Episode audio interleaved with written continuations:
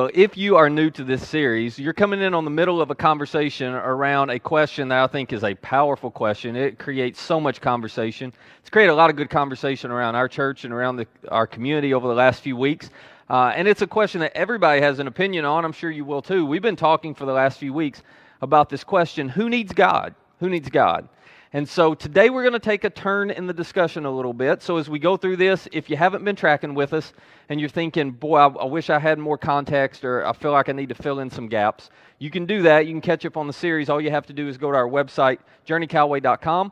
You can find all of these messages, the video, the audio, links to, you know, subscribe to the podcast, however you want to consume this, but you can go catch up and hopefully you will do that because this series certainly deserves a little bit of all of our attention because this question is so, so powerful. Basically, if you're new, I'll try to catch you up here in about two minutes. Uh, we have been talking in this series. This series is designed for a very unique audience. It's designed for those of you who are stuck in the middle. At least you feel like you're stuck in the middle, maybe. In other words, you have walked away from Christianity or church or faith or your view of God because it was unappealing Maybe it was unsettling. Maybe what was presented to you was something that just didn't seem to hold up under the adult pressures of life. And so you walked away from church or you walked away from faith. You didn't necessarily stop believing in God, but you walked away from embracing God or pursuing God. And yet at the same time, if you're stuck in the middle, you're stuck there because you don't want to embrace the other alternative, which is atheism. To believe that we're nothing more than biology, chemistry, and physics, well, that leads to some unsettling and some unappealing conclusions. And for most people, they don't want to embrace that either. And so there you are. You don't want to turn to your left and go back this direction, but you don't want to go right and go this direction. So you just feel stuck in the middle. And the good news is you are not alone.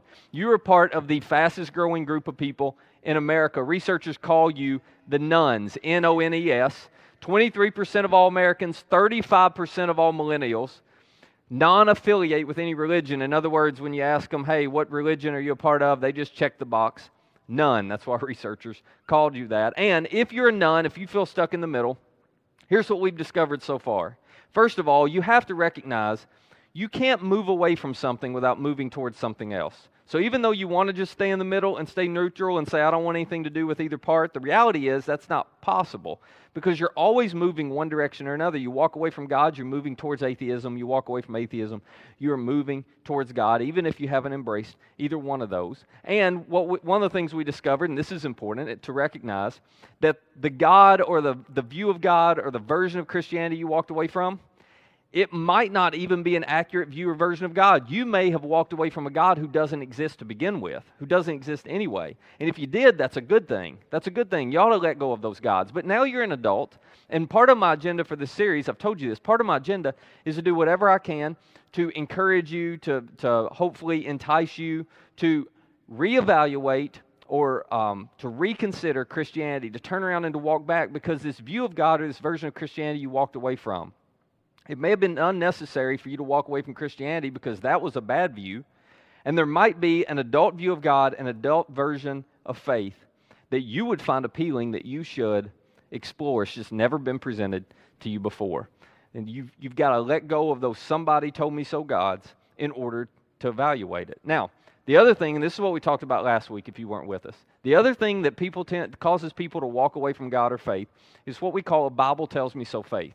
And a Bible tells me so faith just looks like this. At some point in your past, maybe when you were a teenager, maybe as a college student or young adult, but some point in your past, you went to a pastor or a priest, to a parent, somebody who you viewed as an authority on religion, and you asked some great questions. You asked some great questions about, well, the Bible says this, but how does that stack up against this? And, well, how do we know that's true? And what about? And what about? They were great fact based questions, and all you got were faith based answers. Every time you ask a question, they look back at you and they said, well, we just believe that because the Bible says. We just believe that because the Bible says. The Bible says so, the Bible says so. Well, how do I know it's true? Well, because the Bible tells us that the Bible is true. And you're thinking, okay, but that's kind of circular reasoning. But that's, that's all you were told. You were never given any more information. You were never given uh, anything any deeper than, well, the Bible says so. That's why we believe what we believe. And that may have worked when you were a kid, but now you're older, and so you walked into a college class, or you watched a documentary, or you read a book, or maybe you just had some life experiences where there were some problems pointed out. There were some things that didn't seem to add up to you, and you decided, well, if all they've got in terms of the credibility for their faith is a blind faith in the Bible, well, I'm just not going to hold on to that anymore. And so you walked away. And the good news again is this you walked away from Christian, Christianity unnecessarily because the foundation of our faith is not the Bible. The foundation of our faith is not the Bible. Christianity doesn't exist because of the Bible, it's actually the opposite. The Bible exists because of Christianity. The foundation of our faith is something way better than, well, there's this religious book with these teachings and we just believe everything's true. No. The foundation of our faith is the resurrection. It's the resurrection. It's an event that happened that was so extraordinary that it changed everything. And there were eyewitnesses who wrote accounts of what they saw, heard, and experienced. And those accounts, those documents, ended up being collected and becoming part of what we call our New Testament, which is part of our Bible.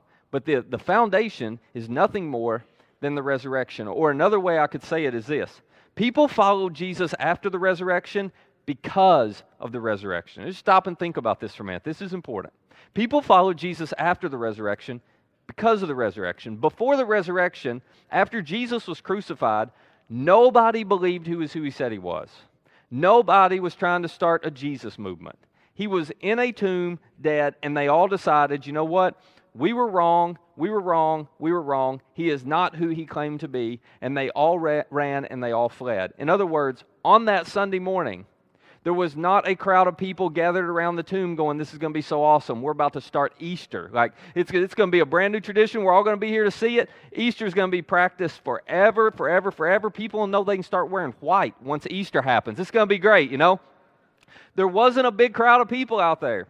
Ryan Seacrest was not going, let's all count down together now 10, 9, 8. Oh, there goes the stone. It's, it's, none of that was going on. The only people outside the tomb were Roman soldiers who the Pharisees had asked Pilate to put there just in case somebody wanted to steal the body. That was it.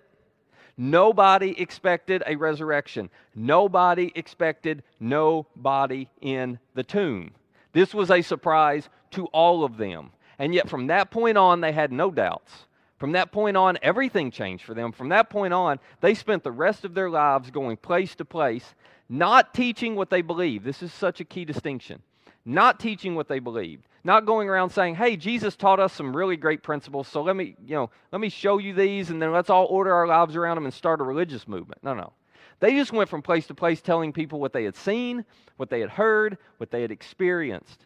That's how Christianity began, and that's why people followed Jesus after the resurrection. It was because of nothing other than the resurrection. Now, here's why that's so important, and here's where I want to turn this discussion. Here's what I want us to talk about for the next few minutes. That is important because you need to understand this. You need to understand that we become followers of Jesus through faith, not because of faith. We become followers of Jesus through faith, not because of faith. In other words, when we follow Jesus, following Jesus is not about putting faith in faith or belief in belief. It's not about taking a blind leap of faith. Well, there's a religious book and it says this, and there's not really any evidence or proof, but I'm just going to believe because I'm supposed to believe because the Bible says so. That is not how people become followers of Jesus. Now, there is some faith involved. And the reason there's some faith involved is because you and I do not live in the first century and we did not get to see Jesus with our own eyes. Now just stop and think about this. How much faith did it require for Peter, Andrew, Matthew, James, John, Mary, Salome, Mary Magdalene, all the other 500 plus people who said they saw Jesus alive after his crucifixion? How much faith did it take for them to believe in the resurrection and to follow Jesus? I will answer it for you. Zero. Zero. Because they looked him in the eye. They had lunch with him. They had breakfast with him. They had conversations with him. They had dinner. It required zero faith. He was standing right in front of them. We don't have that luxury. So, does it require a little bit of faith on our part? Absolutely. We are followers of Jesus through that faith. But here's the good news it requires some faith to believe anything.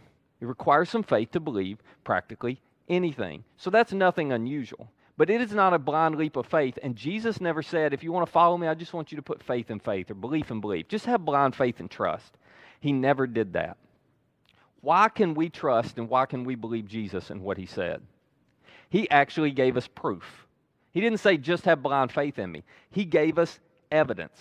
There are at least three pieces. There are probably more we could talk about, but I don't have much time here. So I want to give you three pieces real quick of why we, we can believe what Jesus said is true. The first one is the fact that he performed miracles. Now, when Jesus performed a miracle, it was very strategic. Jesus could have done miracles every single day. There was so much need in the first century. Jesus could have done a miracle, you know, multiple miracles every single day. But he was strategic about the miracles he did. And those miracles were never to show off, they were always simply to validate his claims of who he said he was. So when he healed a blind man, or fed 5,000 with a few fish and loaves, or walked on water, or any other miracle that these eyewitnesses documented and said, Yep, we all saw it happen, it was not for his own benefit. It was to validate, hey, you can trust me, you can believe me. I am who I claim I am. Just look at what I'm doing right now. That was one of the pieces of evidence he gave us. A second one, which is hard for us to understand in, in 21st century, but it was he was a fulfillment of the Jewish scriptures. And the Jewish scriptures, what we call the Old Testament, but the Jewish scriptures are a huge piece of evidence that Jesus was who he claimed to be. Now, this is what got him in so much trouble because Jesus would look at his first century Jewish people and he would say, Hey, our Jewish scriptures, guess what? They all point to me and they're all about me. You know that they've all pointed to a Messiah and we believe a Messiah is coming. Well, guess what? I'm here. All of our Jewish scriptures, they point to me, they're about me, I'm the fulfillment of them all. This is part of what got him crucified because the Pharisees would immediately cry out, That is blasphemy. You cannot be the fulfillment of our Jewish scriptures. But Jesus said, Nope, I am. Now, if you're interested in this, if you're interested in this, I'll give you one passage from the Jewish scriptures you ought to read. It's found in Isaiah 53. Just read this one chapter, Isaiah 53, and ask yourself, who does that sound like it describes? Now, what's fascinating is Isaiah 53 was written 700 years before the birth of Christ. And when you read it, you see if it doesn't sound exactly like Jesus. So he did miracles to validate, and he fulfilled the Jewish scriptures, which validated who he said he was. But the ultimate one, and the one that trumps all the others, is what I've said before. He predicted his own death and resurrection, and then he pulled it off. And it, at that point, all of his Jewish followers, who, again, we don't think of it this way, but these Jewish followers, they had doubts, they had questions, they weren't always confident that Jesus was who he claimed to be, but after the resurrection, everything changed. And they said, We don't have any doubts anymore. Now, all of that matters for this reason. Because if Jesus, if you can believe Jesus, if you can trust Jesus, if Jesus gave us evidence, you don't have to put faith in faith and just take his word for it. But if there's actually evidence that you can evaluate that points to or validates Jesus' claims of who he was, then it also means this for you. It means what Jesus said about God can be trusted. What Jesus said about God can be trusted. Now, here's why this is so important, and this is where I want to turn the discussion today. If you are somebody who's a none, you're stuck in the middle, and you're wanting to turn back and you're considering reevaluating faith or Christianity or God again, you know where you have to start? You have to start with the question well, what is God like? because you walked away from a view of God that was probably bad. So now you need to know, you're an adult now, like you're, you're going to explore this for yourself. So now you need to know for yourself, okay, what is God really like? And Jesus said, hey, you can trust me and you can trust what I say about God. Jesus becomes the best source any of us have, the most credible source any of us have to understand what God is like. He's where we have to turn to answer that question. Now, before I jump into this, and you know, in the spirit of complete honesty and transparency, Jesus did more than just say, "Hey, I know what God's like and I'll tell you." Jesus made claims much greater than that. Jesus actually claimed he was God. Matter of fact, he did that on more than one occasion. There could have been no uh, misunderstanding about, well, he didn't really mean that. No, he said it several times which takes off the plate, by the way, our ability to look at Jesus and say, okay, I don't buy all of that, but he was a good teacher. He was a really moral man. I really like some of what he taught. No, no, you can't do that. Because somebody who claims to be God is either who he says he is or he's nuts. One of the two. There's not really any middle ground. Like, good moral man is not a middle ground there. But he claimed to be God. He did it multiple times. John, who was one of his disciples, he records for us a few of those instances where Jesus claimed to be God. John heard him do it himself. Now, if you don't know much about John, this is kind of interesting. So John's one of Jesus' 12 disciples. He begins following in his teenage years at some point, okay? And he grows up and, you know, he sees G- the empty tomb. He sees Jesus crucified. He sees the empty tomb. He sees all of that transpire. He sees Jesus alive again. And then John, as he, you know, goes throughout his life, as you can imagine, everybody that encountered John said, Tell us what Jesus was like. You were with him all the time. We want to hear stories. We want to hear stories. So John would write these letters to different groups of Christians, and he would say, Here's what Jesus was like. Here's what I experienced. Here's what I saw. He even wrote an account of Jesus' life, telling, you know, that basically outlines a lot of the things that he experienced. When the course of doing that, he got himself in a lot of trouble.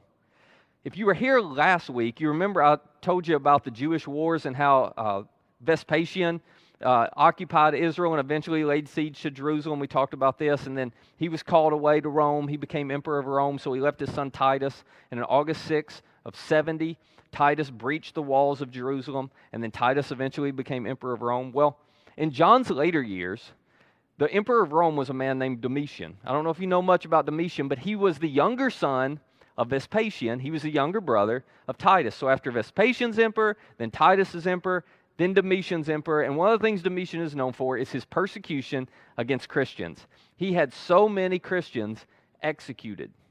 And eventually he has John arrested, but he does not execute him. John is the only one of the 12 disciples, closest disciples of Jesus, that wasn't executed.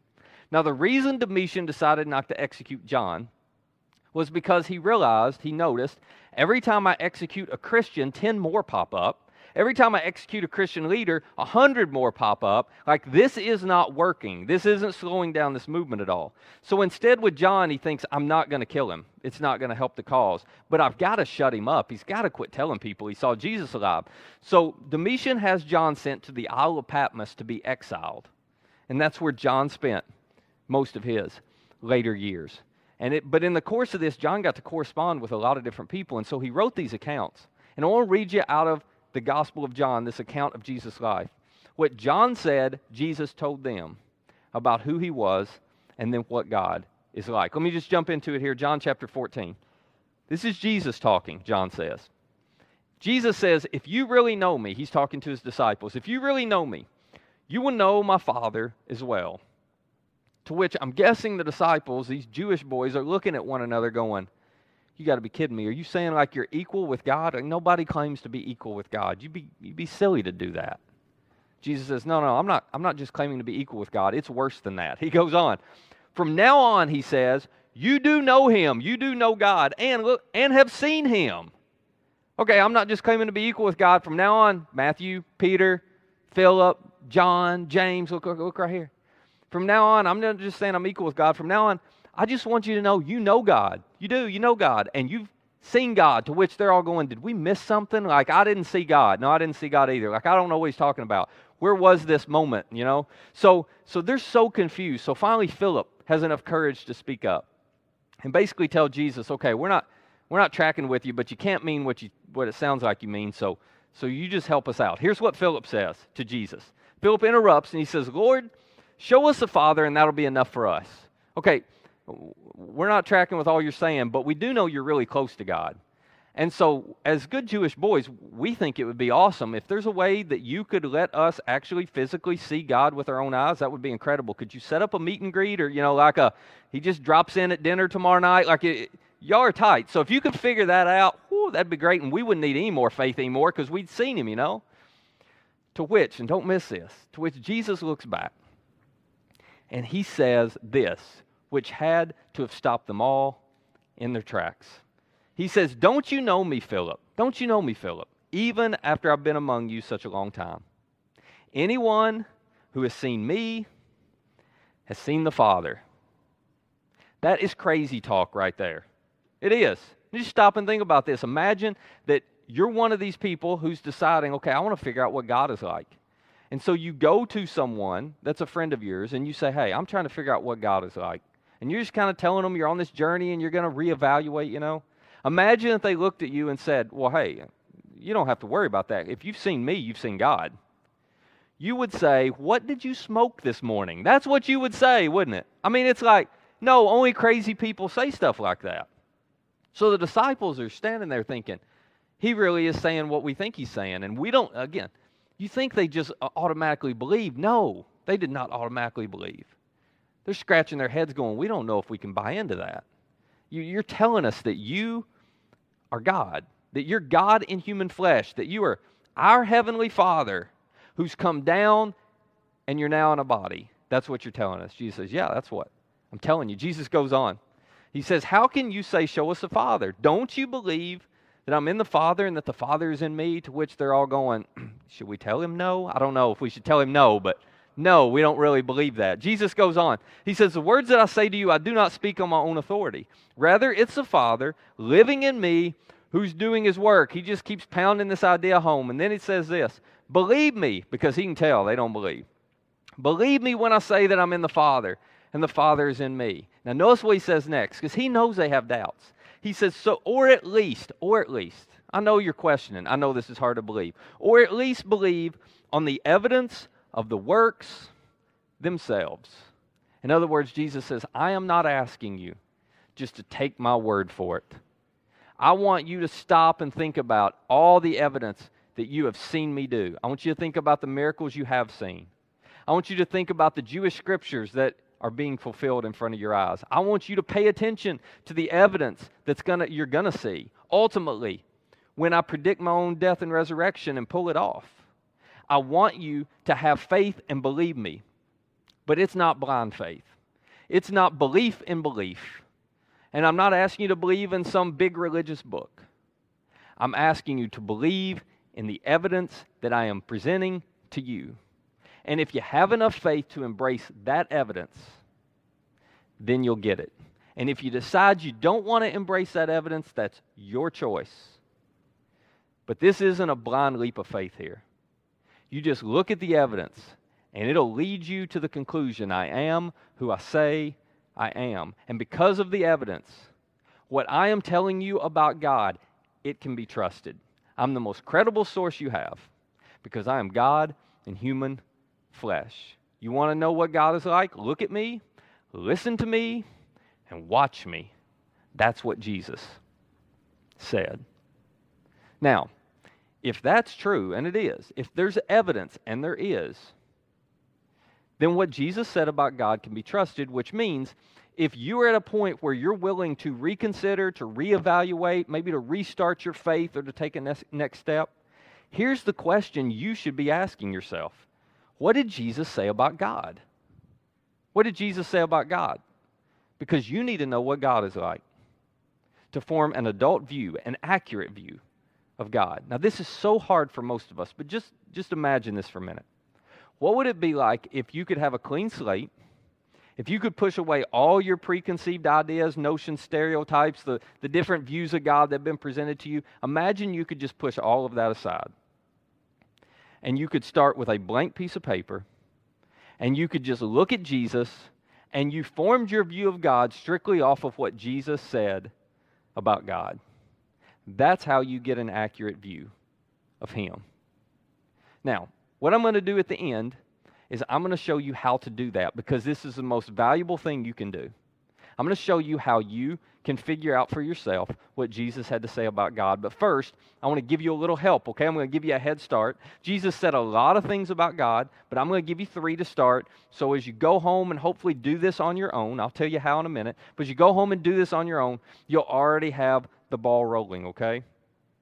Let me give you three of the things that Jesus taught us God is like. The first one is this God is spirit. This is what Jesus taught, that God is spirit. One day, John tells us that Jesus was having a conversation with a Samaritan woman at a well. Now, this was unique, and we won't get into this, but this is unique because Jews and Samaritans despised each other, and they wouldn't talk, and a Jewish rabbi wouldn't talk to a woman. There's so many cultural norms Jesus was breaking. But he's having this conversation, and what's so interesting about the conversation is the Samaritan woman doesn't realize who Jesus is. So she is actually arguing with Jesus about what God is like. That is an argument you are never going to win. But she didn't know any better. So she's going back and forth. And here's how Jesus describes God to her. It's pretty interesting. He says, God is spirit and his worshipers must worship in the Spirit and in truth. Now, here's why this fascinates me.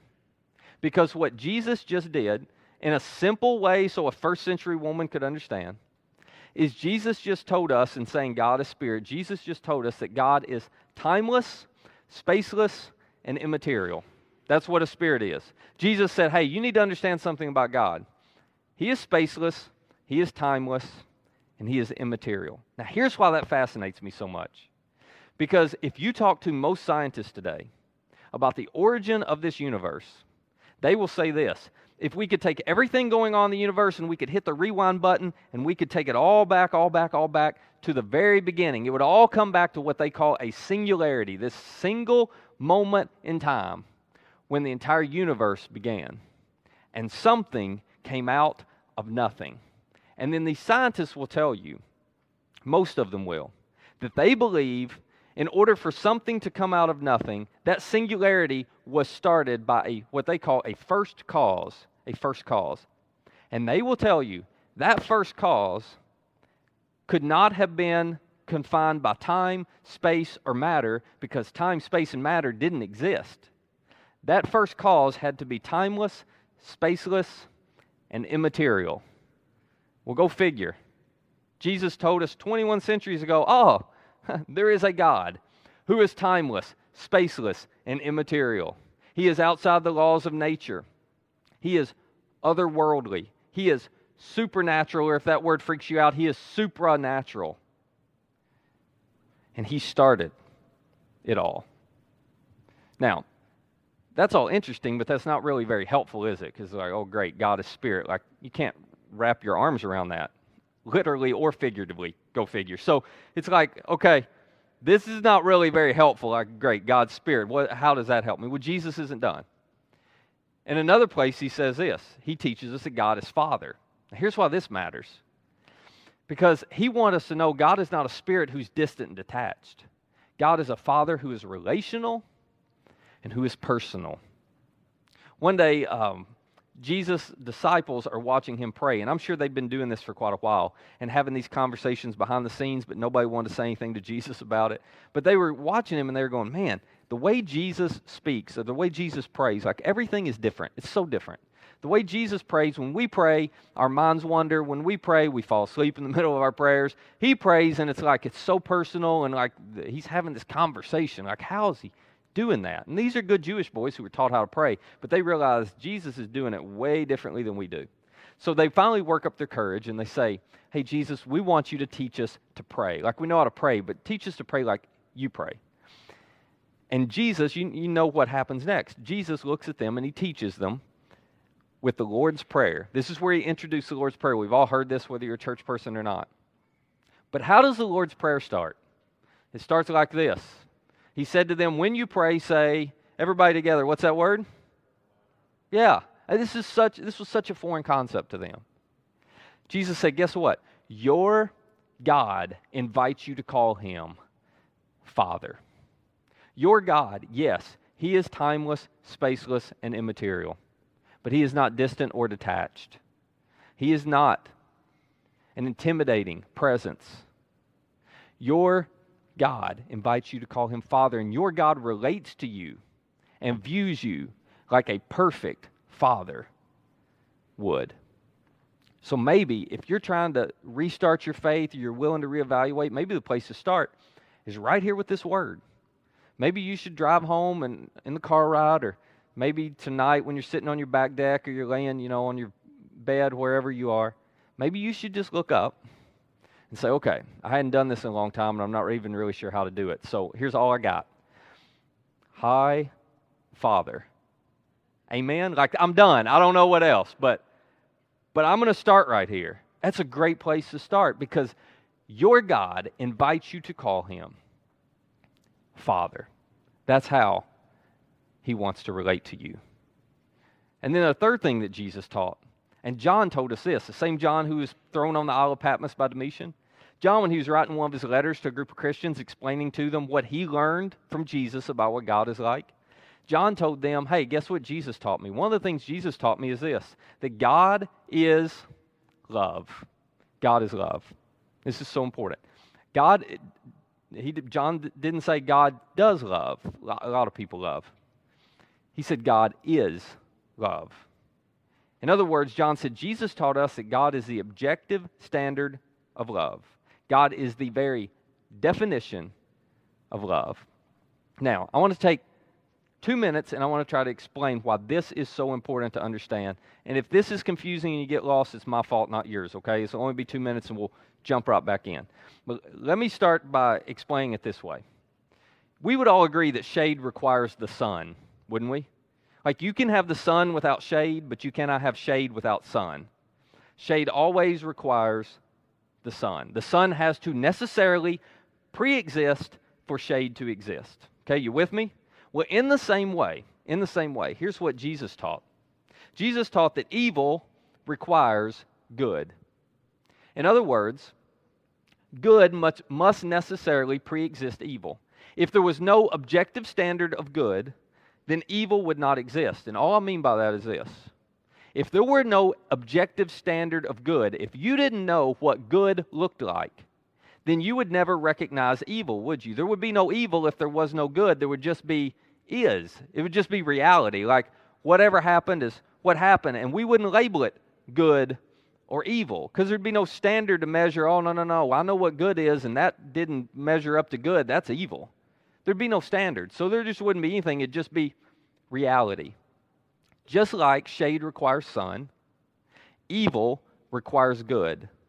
If there is no good, then you can't label anything evil. And in the same way, unlove requires love.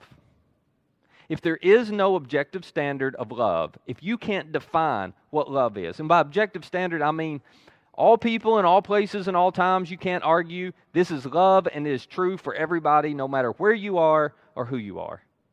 If you can't define what love is, then you do not know what unloving is. Unlove requires love. So, just like the sun has to necessarily pre exist for shade to occur, good and love have to necessarily pre exist for evil and unlove to exist. And Jesus taught that God did necessarily pre exist, and He is the objective standard for good and for love. In other words, the only way you know things are evil and not the way they ought to be, and that wasn't loving for that person, and nobody should be treated that way, the only way any of us recognize that in this world is because God is good and God is love, and we are measuring what people do based on Him. Now, here's the other implication, and then we'll move on. When you, sorry, go back real quick. When you when you step into the shade, when you step into the shade, when you're outside and you get really hot and you step into the shade, you know what you're doing? Without even thinking about it, you are acknowledging the existence and power of the sun, aren't you? Well, anytime you call something evil or unloving, you are actually acknowledging the existence and the power of God, even if you don't believe in God. Because without God, you would never label anything evil or unloving. Now, if all of that's confusing, don't worry about it. Just come right back here, okay? That was my two minutes, all right? So we're done with that. The, the, maybe the more important question for you is this. You're going, well, if God is good and God is loving, then here's the question why is there evil in the world? Okay, if, it's a, if he's a good, loving God, then tell me, why in the world is there evil in the world? That's what I want to know. This is a great question. This is, this is at the heart. Maybe you would say, why is there evil in my world? Because this is at the heart of why some of you walked away from faith in God and Christianity, isn't it? This is a great question. It deserves an answer. And there is an answer to it. And I think we ought to talk about it next week. Yeah, that's called a teaser, isn't it? next week. though, You got to come back next week because, again, this is so powerful, and this is at the heart of why so many of us have issues with God or Christianity because of things that have happened to us or to other people that we love that seem so evil or so wrong. And wh- how could a good God let that happen? Okay, we're, I can't talk about that in the little time we have today. We're going to take all of next week to talk about that. You got to come back. It's going to be so important. But, but, I want to give you one more question to think about over the next week, okay? Just to bend your brain a little bit. Not only are we going to talk next week about why is there evil in the world, I also want to talk about why do you know there's evil in the world? Have you ever stopped to think about that? Why do you know? Why would you look at that and say that is evil? The world shouldn't be that way. Nobody should be treated like that. Nobody should endure that. Why do you know there's evil in the world? Next week, we'll talk about those. today I just want to get you started thinking about okay, well, what does Jesus say God is like? And this isn't complete, but here's a starting point. He says God is spirit, God is Father, and God is love. Now, what I want to do is I want to give you a little bit of homework. This is maybe the, if you would just do one thing throughout this whole series for me, this would be the one thing I would ask you to do. It's, it's so important. I want to help you figure out how you can discover for yourself what Jesus said God is like. Because this is the starting point. If you're going to turn back and try to reevaluate faith or reconsider Christianity, this is where you have to start. And Jesus is your best source to know who God is and what He's like. So I'm going to give you some homework. There are four steps to it, but they're all really easy, okay? The first one is this I want you to get a Bible. That's not going to be hard. Get a Bible. You can go to Bible.com or on your phone, you can just go to the App Store and search for the Bible app. It'll be absolutely free and you'll have a Bible. So download a Bible or get a Bible on your laptop if you don't have one at home. If you got one home, you know, blow all the dust off of it, three layer, okay, and you know, open that thing up wherever that is. And then um, when you download your Bible app or whatever you do, you're going to see there are a bunch of different translations, they call it, of the Bible. It's just different ways people have translated the original, the original text, the original languages, just different wording. The easiest, as far as I'm concerned, one of the easiest wordings for you to understand is what's called the New Living Translation. It may say NLT. So you download that. You choose that um, version in the Bible app or at Bible.com because it'll be really easy to understand as you read it. And then once you've done that, here's what I want to get you to do Go read the Gospel of John this week. It's only about 25 or 30 pages, you know, if you had a physical Bible, depending on the size of the print. It's not that long, it's not going to take you forever. So go find the Gospel of John. It's the account of Jesus' life that John, who was an eyewitness, who was there for it all, wrote down. And now here's the kicker. When you read the Gospel of John this week, read it through this filter or through this lens. Ask yourself this question What do I learn about the Father from the Son? In other words, okay, as I'm reading this, what is Jesus telling me God is like? Because Jesus said, if you want to know what God is like, watch me, look at me, listen to me. What I say, that's what God would say. What I do, that's what God would do. The way I treat people, that's the way God treats people. The way I'm relating to people, that's the way God relates to people because I am God and I've proven it by my death and resurrection. So just start making notes. You already know three answers God is spirit, God is Father, God is love. You'll discover all kinds of other things. One other thing. Some of you have been tracking with us through this series, and this has brought up all kinds of questions, and we've addressed some of the things that have been frustrations for you, but you have so many more questions, and you listen to me, and you're kind of going, you wish you could, you know, like raise your hand and say, yeah, but, and hey, I've got a question about this, you know. You just got, it's great questions, great questions. Well, here's what I want you to know we have created an environment here for you to be able to ask those questions and have conversations about them. The environment is called Starting Point. Starting Point. And we're going to have, right after this service, we're going to have a starting point meet and greet. Now, here's all that means. When you go to Starting Point, what you get to do is sit with a group of people who also have questions, who have doubts, who are curious, who are trying to re explore or re examine faith. You're going to sit with a group of people. You're going to get to hash all of that out and talk about a lot of those things. And you're going to be led by a couple of people who've been where you are and just are going to facilitate that conversation. Today, right after the service, no commitment, one time deal. If you'll stay for 10 or 15 minutes right after this service, we're having a starting point meet and greet where you get to meet some of the other people who want to be a part of a conversation like this, and you get to meet the people who are going to facilitate that conversation. So here's, you know, you got your homework to read the Gospel of John. If you want to be an overachiever and get in the AP Who Needs God class, here's what you do, okay? You just, right after this is over, stop by the suite and ask for Ben. And Ben's going to take you to the starting point meet and greet, and you'll get all of your questions answered. And there's no commitment. If you don't want to go on and be a part of a starting point group, you don't have to be. But I'm telling you, you will find this to be the most helpful thing you could possibly do if you're ready to turn around and start re examining or re exploring faith. What Jesus said about God can be trusted. And you're an adult now. You're an adult now. And the version of faith or the view of God you walked away from, you probably should have walked away from. But that doesn't mean there's not one that's appealing. There doesn't mean there's not one that's true. There doesn't mean there's not one that you wouldn't want to embrace if you knew it. Jesus says, I can point the way. You can trust what I say about God. The question is, will you give the effort?